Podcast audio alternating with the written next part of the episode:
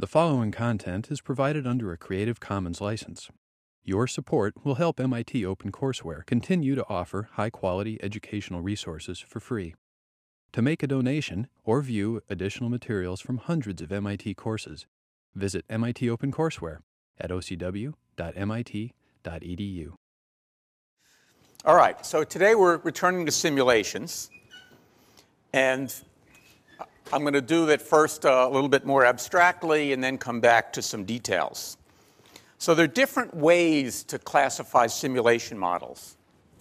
Um, the first is whether it's stochastic or deterministic.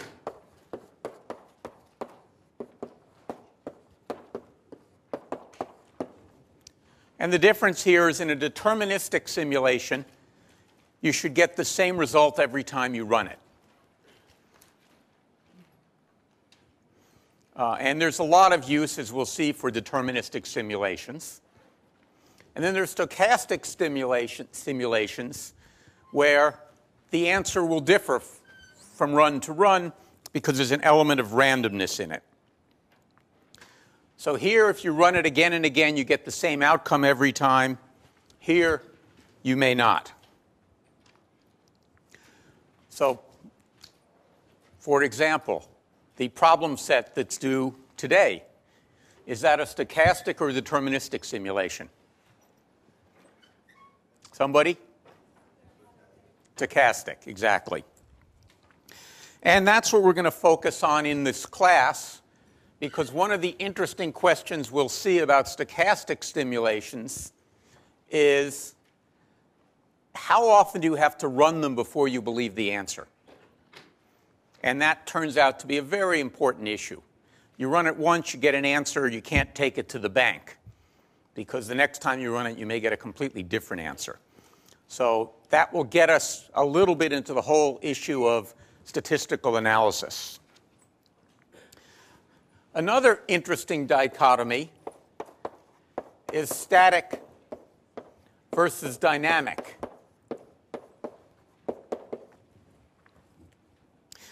We'll look at both, but we'll spend more time on dynamic models. So the issue, it's not my phone. If it's your mother, you could feel free to take it. Otherwise, okay, no problem. Uh, it inevitable. Um, in a dynamic situation, time plays a role, and you look at how things evolve over time. In a static simulation, there is no issue of time. We'll be looking at both, but most of the time we'll be focusing on dynamic ones. So, an example of this kind of thing would be a queuing network model. This is one of the most popular and important kinds of dynamic simulations where you try and look at how queues, a fancy word for lines, evolve over time. So, for example, people who are trying to decide how many lanes should be in a highway, or how far apart the exits should be, or what should the ratio of fast lane tolls to manually staffed tolls be, all use queuing networks to try and answer that question.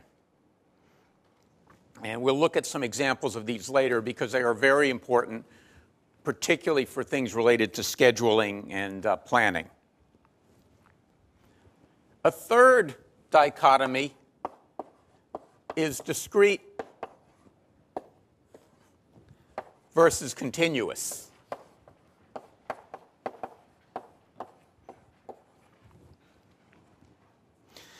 Imagine, for example, trying to analyze the flow of traffic along a highway.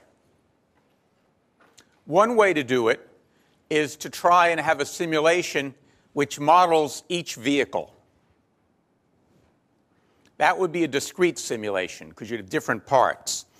Alternatively, you might decide to treat traffic as a flow, kind of like water flowing through things, where changes in the flow can be described by differential equations. That would lead to a continuous model. Another example is a lot of effort has gone into analyzing the way blood flows through the human body. You can try and model it discretely, where you take each red blood cell, each white blood cell, and look at how they move, or simulate how they move. Or you could treat it continuously and say, well, we're just going to treat blood as a fluid, not made up of discrete components, and write some equations to model how that fluid goes through and then simulate that. In this course, we're going to be focusing mostly on discrete simulations. Now, if we think about the random walk we looked at, indeed it was stochastic, dynamic, and discrete.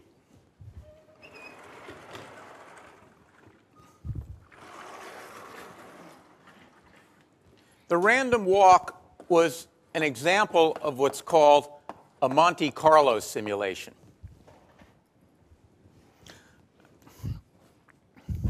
This term was coined there. Anyone know what that is? Anyone want to guess? It's the casino in Monaco, in Monte Carlo.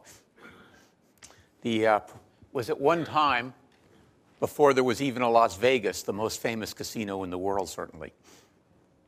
Uh, it's still one of the more opulent ones, as you can see. And unlike Las Vegas, it's real opulence as opposed to faux opulence. Um, and this term, Monte Carlo simulation, was coined by uh, Ulam and Metropolis, uh, two mathematicians, back in 1949 in reference to the fact that at Monte Carlo, people bet on roulette wheels and cards on a table, games of chance, where there was randomness and things are discrete in some sense. And they said, well, this is just like gambling. And so they called them Monte Carlo stimu- simulations. What is it that makes this approach work? And in some sense, I won't go into a lot of the math, but I would like to get some concepts across. This is an application of what are called inferential statistics.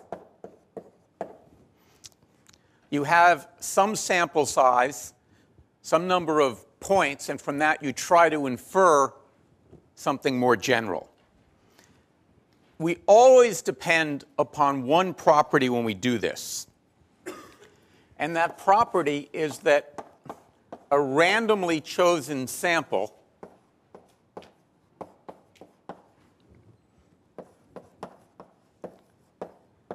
tends to exhibit, whoops,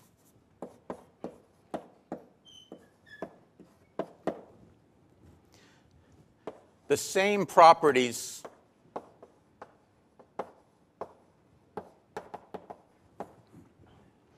as the population from which it is drawn.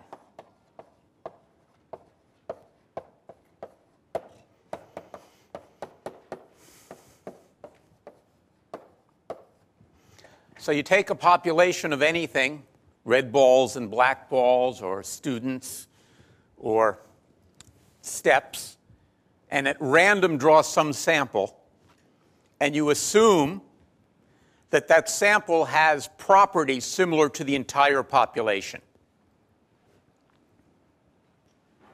So if I were to go around this room and choose some random sample of you guys and write down your hair color, we would be assuming that the fraction of you with blonde hair in that sample would be the same as the fraction of you with blonde hair in the whole class. That's kind of what this means. And the same would be true of black hair, auburn hair, etc. So consider, for example, flipping a coin. And if I were to flip it some number of times, say 100 times, um, you might be able to, from the proportion of heads and tails, be able to infer whether or not the coin was fair. That is to say, half the times it would be heads and half the times it would be tails, or whether it was unfair, that it was somehow weighted so that heads would come up more than tails. And you might say if we did this 100 times and looked at the results, then we could make a decision about what would happen in general when we looked at the coin. So let's look at an example of doing that.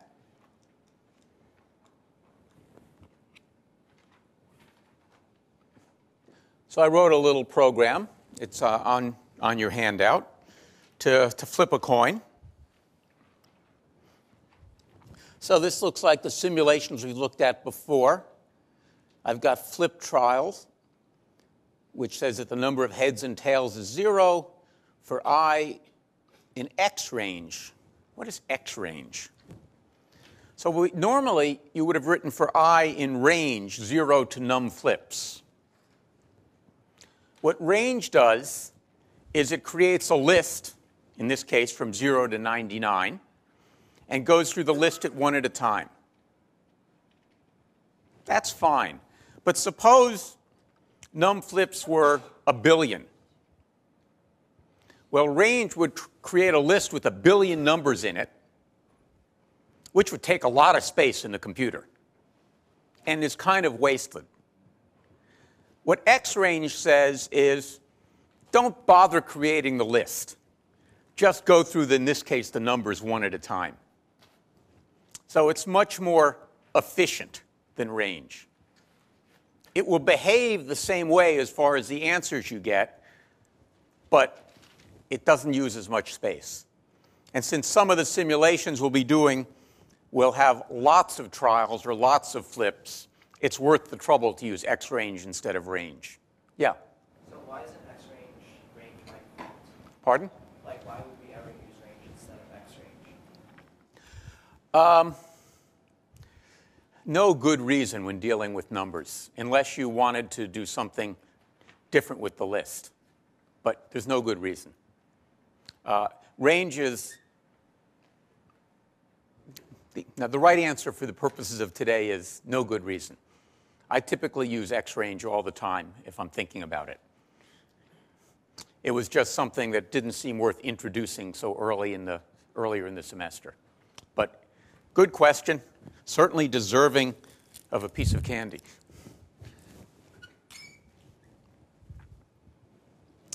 All right, so for i in x range, coin is equal some random integer, 0 or 1. If coin is equal to 0, then heads, else tails. Well, that's pretty easy. And then all I'm going to do here is go through and flip it a bunch of times, and uh, we'll get some answer and do some plots. So let's look at an example. We'll try. Uh,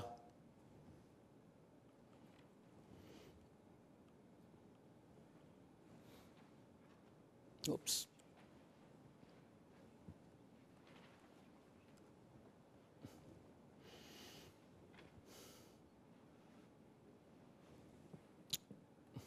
We'll flip the 100 coins and we'll do a 100 trials and see what we get. Error in multi-line statement. All right, what have I done wrong here? I obviously did something by accident. I edited something I did not intend to edit. Anyone spot what I did wrong? Pardon? The parentheses I typed where I didn't intend. Which, which line? Down at the bottom? Obviously, my ear. Oh, here. Yes, I deleted that. Thank you.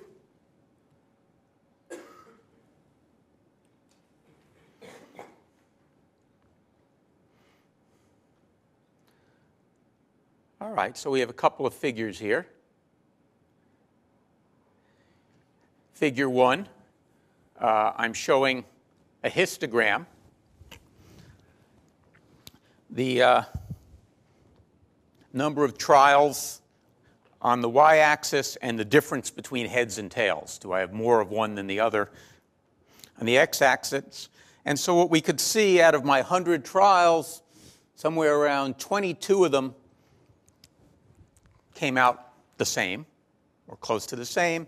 But way over here, we've got some funny ones. Uh, 100, and there was a difference of 25.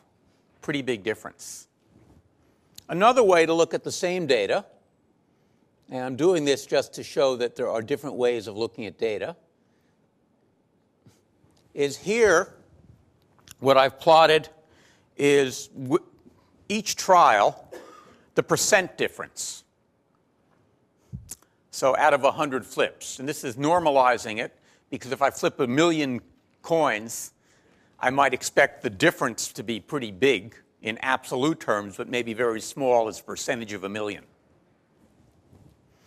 And so here we can again see that as these stochastic kinds of things, there's a pretty big difference. Right? We've got uh, one where it was over 25%, and several where it's zero. So the point here we can see from this graph that if I'd done only one trial and just assumed that was the answer as to whether my coin was weighted or not, I could really have fooled myself.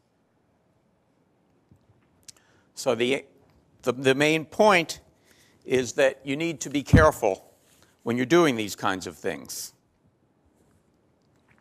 And this green line here is the mean. So it says on average the difference was 7%. Well, suppose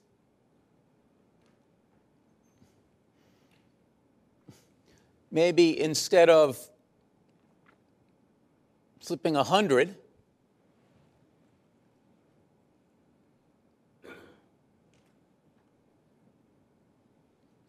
I were to flip uh, a thousand.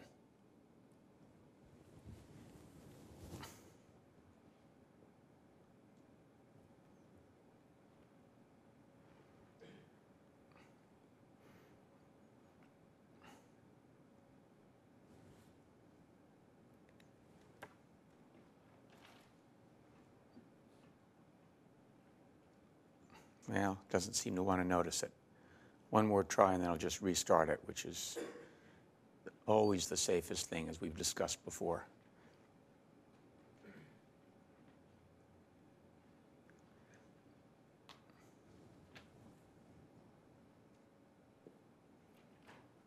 Ah. Well, we won't panic.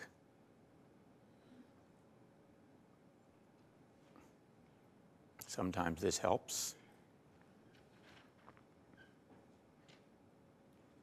If not, here we go. So let's say we wanted to do a flip a thousand coins. Now, what do we think? Is the difference going to be bigger or smaller than when we flipped 100? Is the average dif- difference between heads and tails bigger or smaller with a thousand flips than with a hundred flips? Well, the percentage will be smaller, but in absolute terms, it's probably going to be bigger, right? Because I've got more chances to stray. But we'll find out.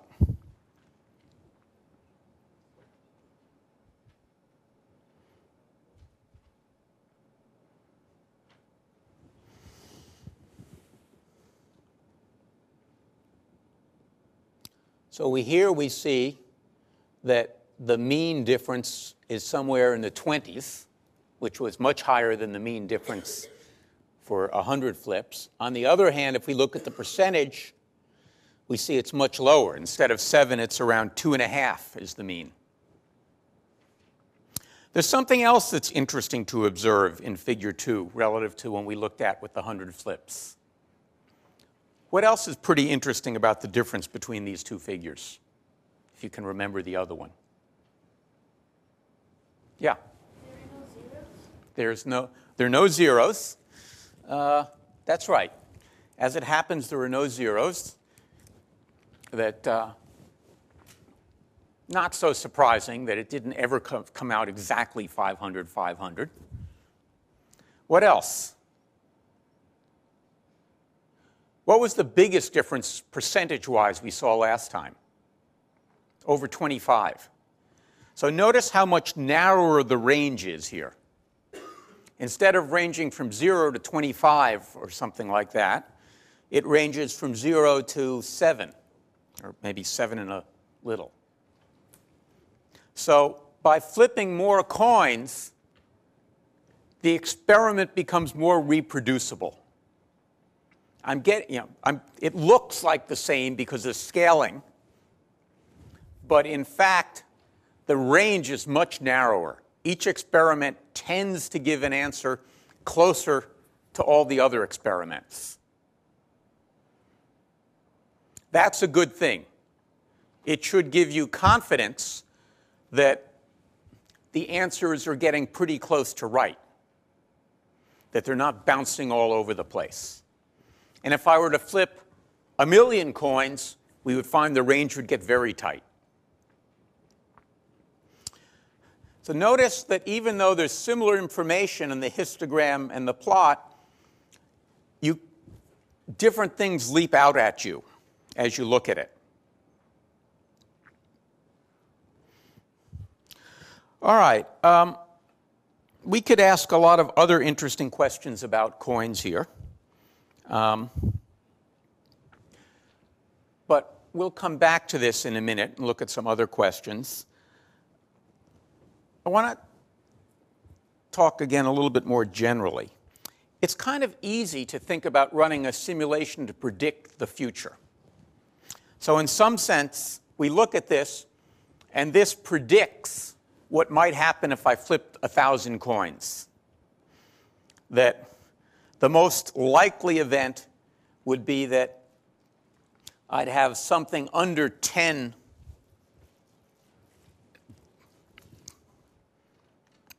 in the difference between heads and tails, but that it's not terribly unlikely that I might have close to 70 as a difference.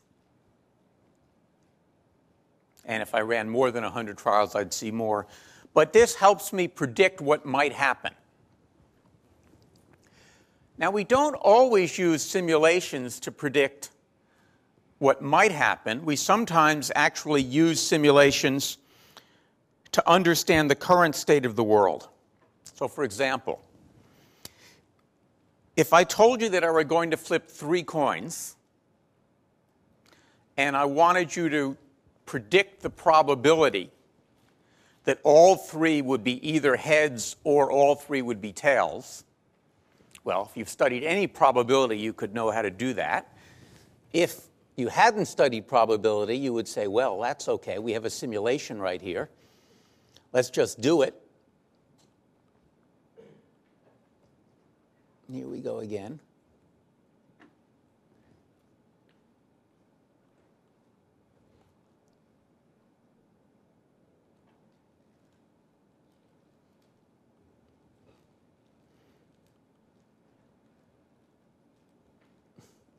And so let's try it. Let's flip three coins, and let's do it 4,000 times here.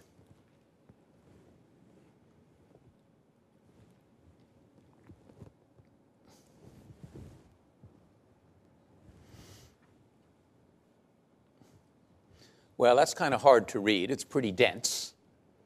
But we can see that the mean here is 50.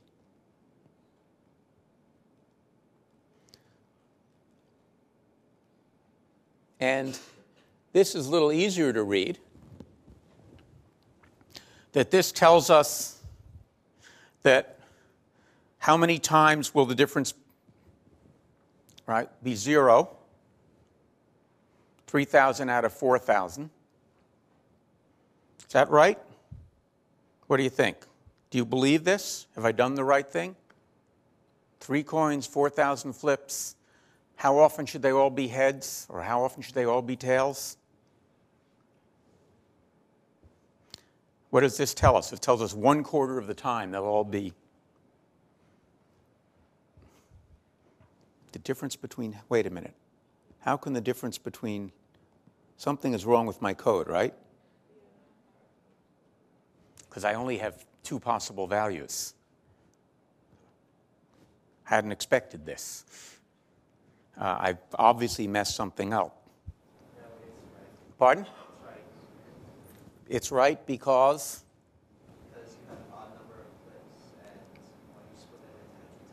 Pardon? Exactly. So it is correct.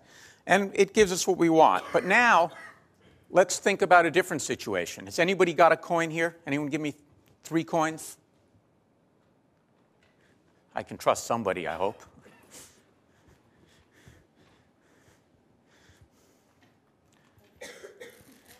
What a cheap. Anybody got silver dollars would be preferable. All right. Look at this. She's very carefully given me three pennies. She had big, big money in that purse too, but she didn't want me to have it. All right. So I'm going to take these three pennies, jiggle them up, and now ask you what's the probability that all three of them are heads? Anyone want to tell me? It's either zero or one, right? And I can actually look at you and tell you exactly which it is. And you can't, but you can't see which it is. So, how should you think about what the probability is? Well, you might as well assume that it's whatever this graph tells you it is.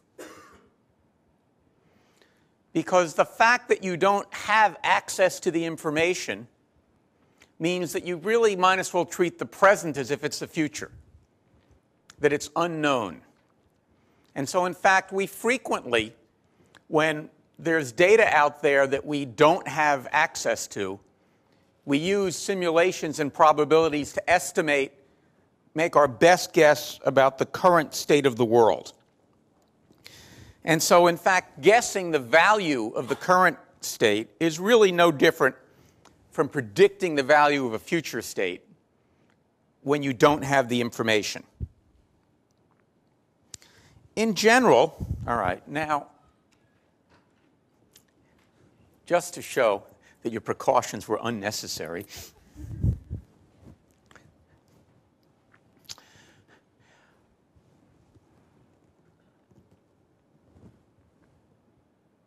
where was I? Um, right.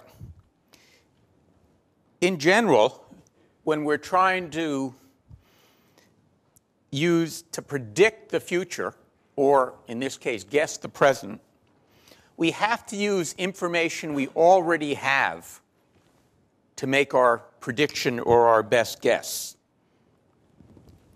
So, to do that, we have to always ask with the, the question is past behavior a good prediction of future behavior?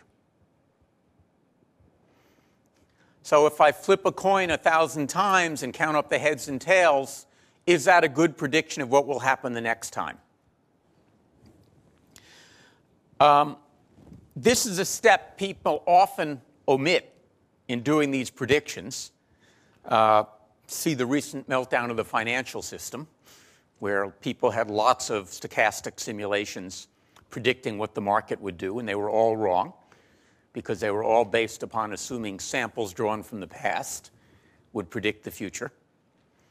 So, as we build these models, that's the question you always have to ask yourself. Is, in some sense, this true? Because usually what we're doing is we're choosing a random sample from the past and hoping it predicts the future.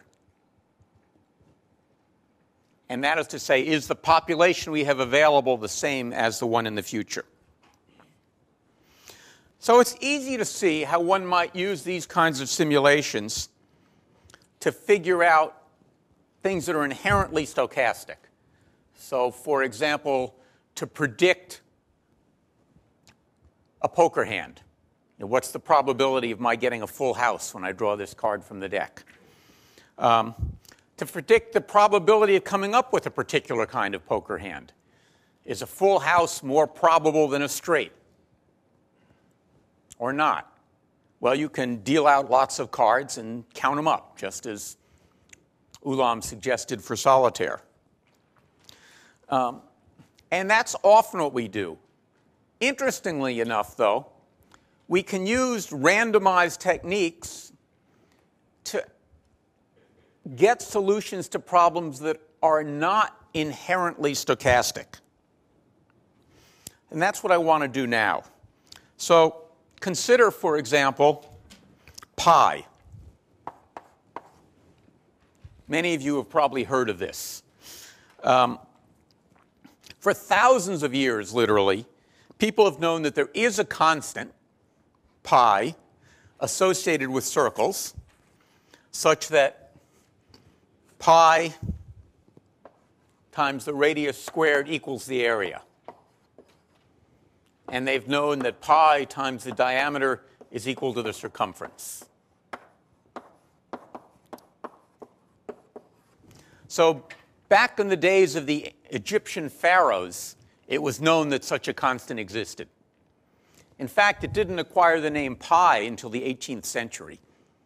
And so they called it other things, but, but they knew it existed. Um, and for thousands of years, people have speculated on what its value was.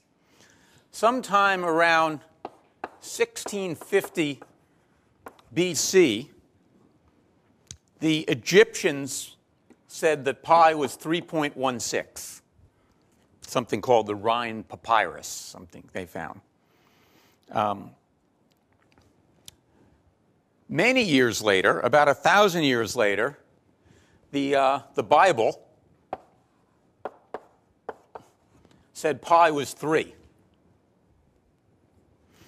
And I quote um, this is describing the uh, specifications for the great temple of Solomon. He made a molten sea of 10 cubits from brim to brim, round in compass, and five cubits the height thereof.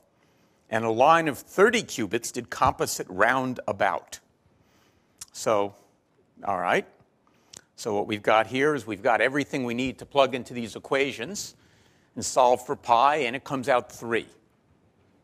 And it does this in more than one place in the Bible. Um, I will not comment on the, the theological implications of this assertion. Sarah Palin might, and Mike Huckabee certainly would. Um, the first theoretical calculation of pi uh, was carried out by Archimedes, uh, great uh, Greek mathematician from, from Syracuse. That was about uh, somewhere around 250 BC. And he said that pi was somewhere between 223 divided by 71 and 22 divided by 7.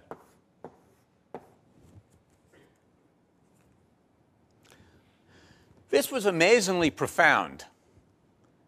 He knew he didn't know what the answer was, but he had a way to give an upper and a lower bound and say it was somewhere between these two values. And in fact, if you calculate it, the, the average of those two values is 3.1418. Not bad for the time. This was not by measurement. He actually had a very interesting way of calculating it.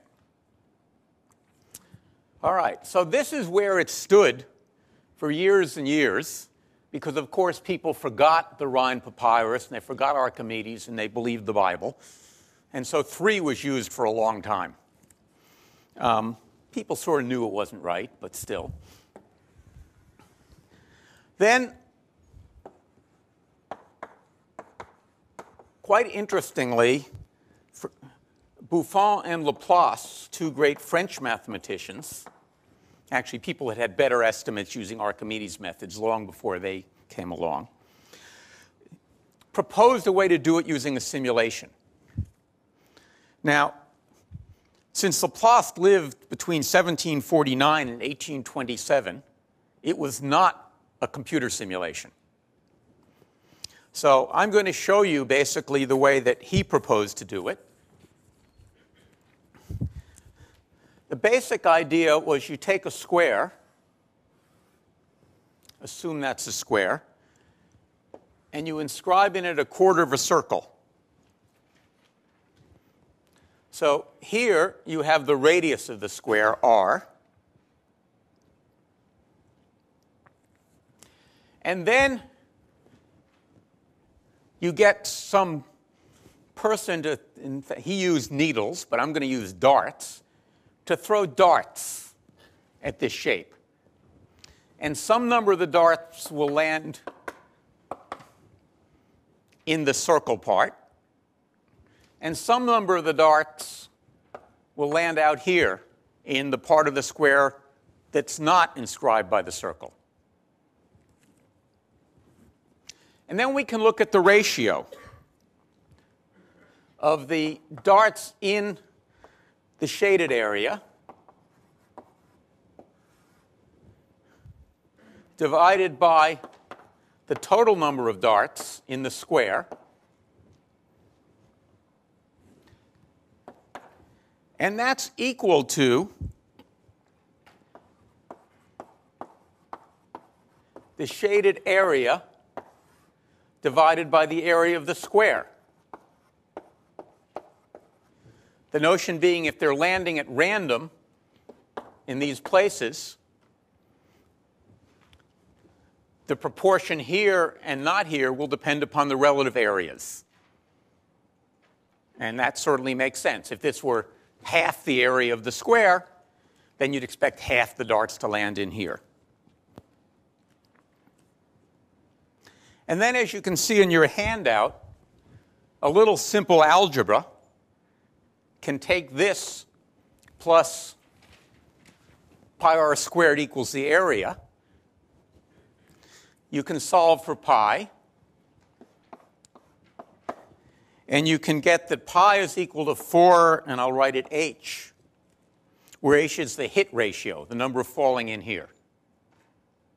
So people sort of see why that should work intuitively, and that it's a very clever idea to use randomness to find a value that there's nothing random about. So we can now do the experiment. I need uh, volunteers. Throw darts. Come on. Come, come on up. I need more volunteers. I have a lot of darts. Anybody else? Anybody? All right. Then, since you're on the front row, you get stuck.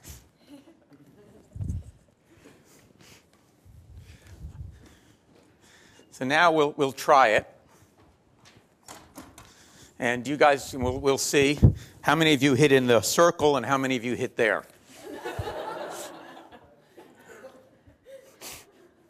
Go ahead. On the count of three, everybody throw. One, two, three. Oh! He did that on purpose. You'll notice that Professor Grimson isn't here today, and that's because I told him he was going to have to hold the dartboard. Well, what we see here is we ignore the ones that missed altogether. And, and we'll see that truly, I'm assuming these are random throws, we have one here and two here. Well, your eyes will tell you that's the wrong ratio. Which suggests that having students throw darts is not the best way to solve this problem. And so you will see in your handout a computer simulation of, the, of it. So let's look at that. So this is find pi. So at the beginning of this code, by the way, it's not on your handout, is some magic, uh, which I, I, got tired of looking at big numbers without commas separating the thousands places. You've seen me in other lectures counting the number of zeros. So uh, what we have here is uh, that just tells it, and I have to have two versions, one for the Mac and one for the PC, to set some variables about how to write integers, you know, things in general. And I'm saying here, do it the way you would do it in the United States in English. And UTF 8 is just an extended character code. Anyway, you don't need to learn anything about this magic. but it's just a handy little way to make the numbers easier to read. All right, so let's, let's try and look at it. There's uh, not much interesting to see here. Uh, I've done this little thing, format int, that uses this magic to, to say grouping equals true. That means put a comma in the thousand places. But again, you can ignore all that. The interesting part is that uh, from PyLab, I'm import star, import random, and math. As some of you observed, the order of these imports matters. I think I sent out an email yesterday explaining what was going on here. This is one of the things that I knew and probably should have mentioned, but since I knew it, I thought everyone knew it. Silly me. It was, of course, a dumb thing to think. Um, and then I'm going to throw a bunch of darts. The other thing you'll notice is throw darts has a parameter called should plot. And that's because when I throw a billion darts, I really don't want to try and take the time to plot a billion points. So let's first look at a, a little example. We'll uh, try throwing 10,000 darts.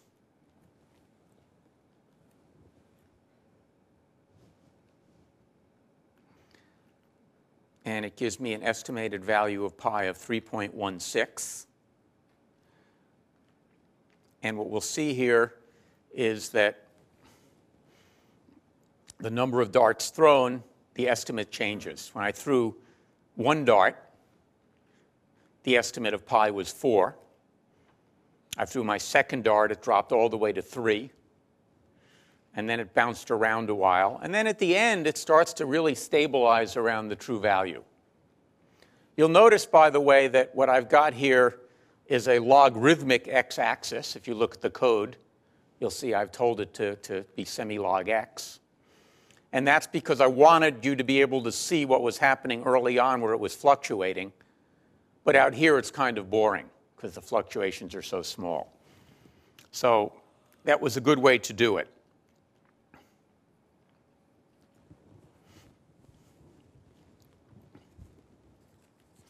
All right, now, do I think I have enough samples here? Well, I don't want you to cheat and look at the estimate and say, no, you don't, because you know that's not the right answer. And uh, it's not even as good as Archimedes did. Uh, but how could you sort of look at the data and get a sense that maybe this is not the right answer? Well, even at the end, if we look at it, it's still wiggling around a fair amount. We can zoom in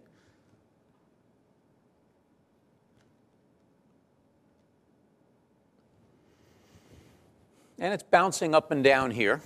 I'm in a region.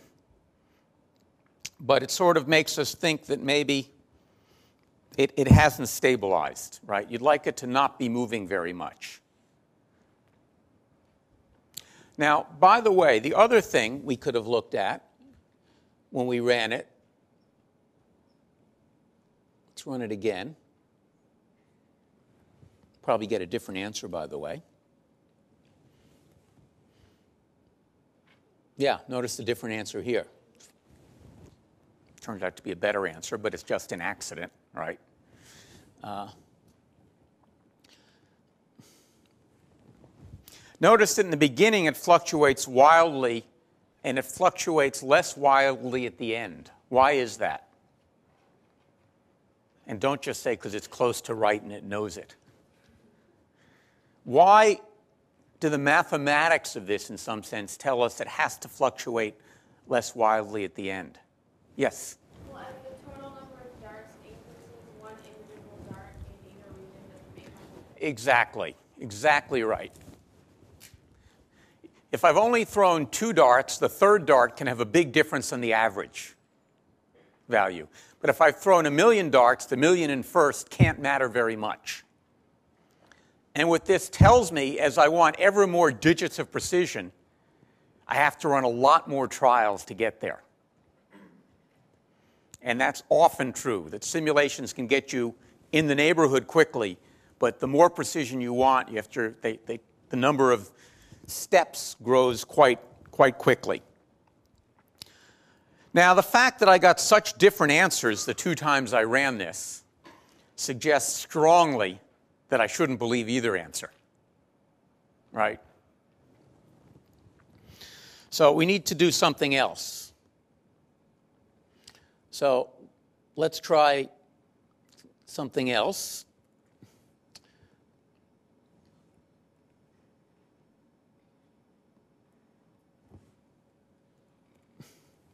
Let's try throwing a lot more darts here and see what we get.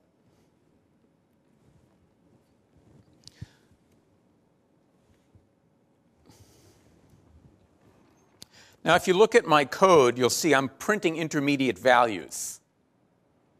Uh, every million darts, I'm printing the value. And I did that because the first time I ran this on a big number, I was afraid I had an infinite loop and my program was not working. So as I just said, all right, let's put a print statement in the loop so I could see that it's making progress. And then I decided it was kind of nice to look at it to see what was going on here. So now you see that if I throw 10 million darts, um, I'm starting to get a much better estimate. You'll also see, as predicted, that as I get further out, the, the value of the estimate changes less and less with each million new darts because it's a smaller fraction of the total darts. But it's, uh, it's getting a lot better. Still not quite there. Um, Let's just see what happens. I can throw in another one. This is going to take a little while. So I can talk while it's running. Oops, what did I do here?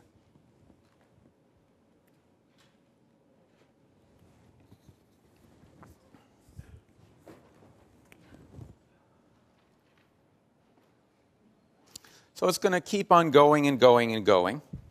Um, and then if we were to run it with this number of darts several times over, we would discover that we got answers that were very, very similar.